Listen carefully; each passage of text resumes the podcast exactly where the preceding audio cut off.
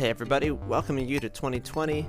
This is my first episode coming up right after this mini-sode, but I wanted to start off by giving you guys a little update on what the purpose is of this podcast, why I'm doing it, and what you can get from it. So, I've been a dating consultant for the last almost going on 10 years now. Since 2011, that was when I first started. I've been assisting dating companies with anything tied to building out their products, coming up with new features, talking to their users, actually making dating apps work for people, you know, wouldn't that be great? Um, I've also been helping individuals, so anytime they need help with getting into a relationship or out of a relationship or opening one, closing one, uh, or just getting into the dating scene, uh, I've been consulting on that frontier for easily the last nine years, if not longer. Um, and that involves things like making profiles, coming up with profile text, coming up with date ideas, the whole, like literally everything. Um, and I've also been speaking. So I speak. I literally just got back uh, last week from a conference in Miami, which is a dating industry conference. It's called iDate, and it's where a whole bunch of people in the industry gather. Uh, sometimes in Miami, sometimes in LA. I've keynoted ones in London. Uh, I've been in Vegas. Uh, basically anywhere in the world where I can help build out this industry further, help make dating a little bit easier for people. Um, and it doesn't stop at dating. You know, I host events tied to connection. I've done slow dating workshops. I've helped with speed dating events. Uh, notice that both slow and speed dating are options. Um, slow dating is new to the scene. It's something that I'm kind of excited because it's directly in contrast with the modern, you know, hyper utility maximizing swipe culture of you know if you chat with someone on an app and you're not texting them within 10 minutes you're probably just going to pass on them and go on to the next person on the next app. We live in a culture that made dating way too easy without actually making us any better at it. Uh, and when it comes to connection a lot of times we mistake dating for connection or we mistake just talking with someone with being an actual connection Sometimes people think talking at people at a networking event is a form of connection, and maybe you could argue that, but this podcast is all about finding out what are the ways we can connect, how are we doing it best, who are the people who are actually inspiring us for you know new ways that we can connect in light of being kind of I would say hopelessly enmeshed in a digital landscape where we spend so much time on screens, so much time talking at people through social media, not actually talking to people.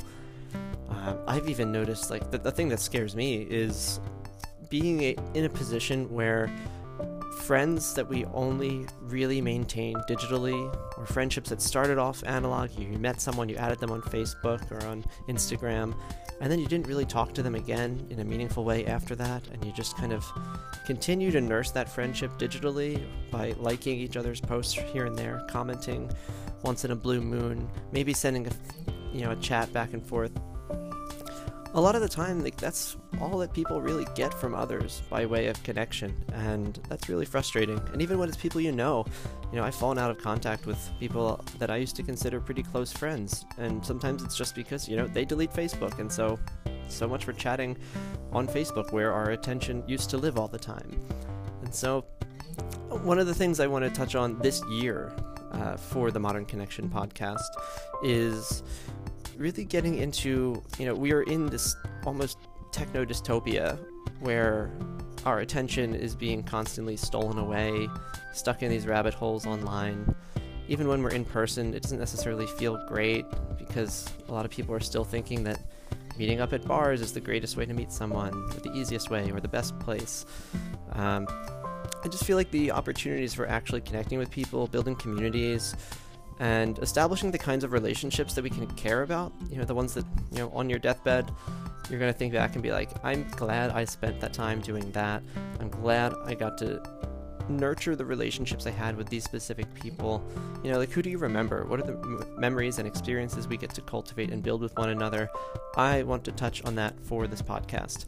I want to continue bringing on guests who are going to su- surprise me with the sheer depth of knowledge and insight that they have because they've done the work of trying to experiment with new ways of connecting, experiment with ways of essentially protecting our attention and our relationships from the the perils really of modern technology, modern society, uh, things that pull us away from our most basic instincts, our most human roots, our basic ability to be present with one another.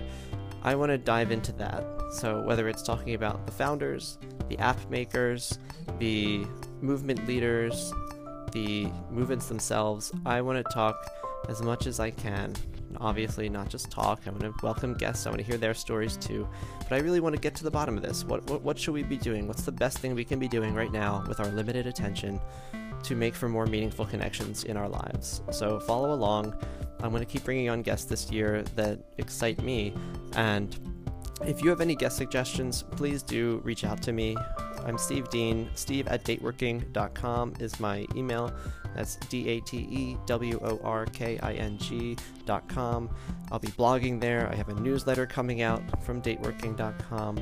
Uh, if you're in New York, come by my show. I host a show once a month called The Nerds and the Bees. It's a live show at a place called Caveat, which is like a center for intellectual nightlife. So, this is a deep dive into the dating behind the dating apps, the dating algorithms, the I, said, I should have said data behind the dating apps. Yeah.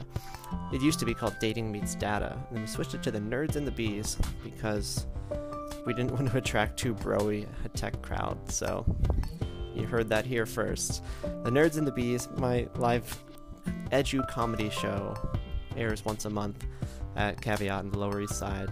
My next show is actually this Thursday. Oh shit, tomorrow, February 6th.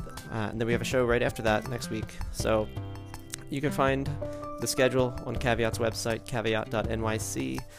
Um, and then honestly, like reach out to me if you have any guests, any thoughts, any questions about how to connect or like struggles in your area, about you know how to find people, how to host gatherings, how to show up and make the most of any gathering, any event.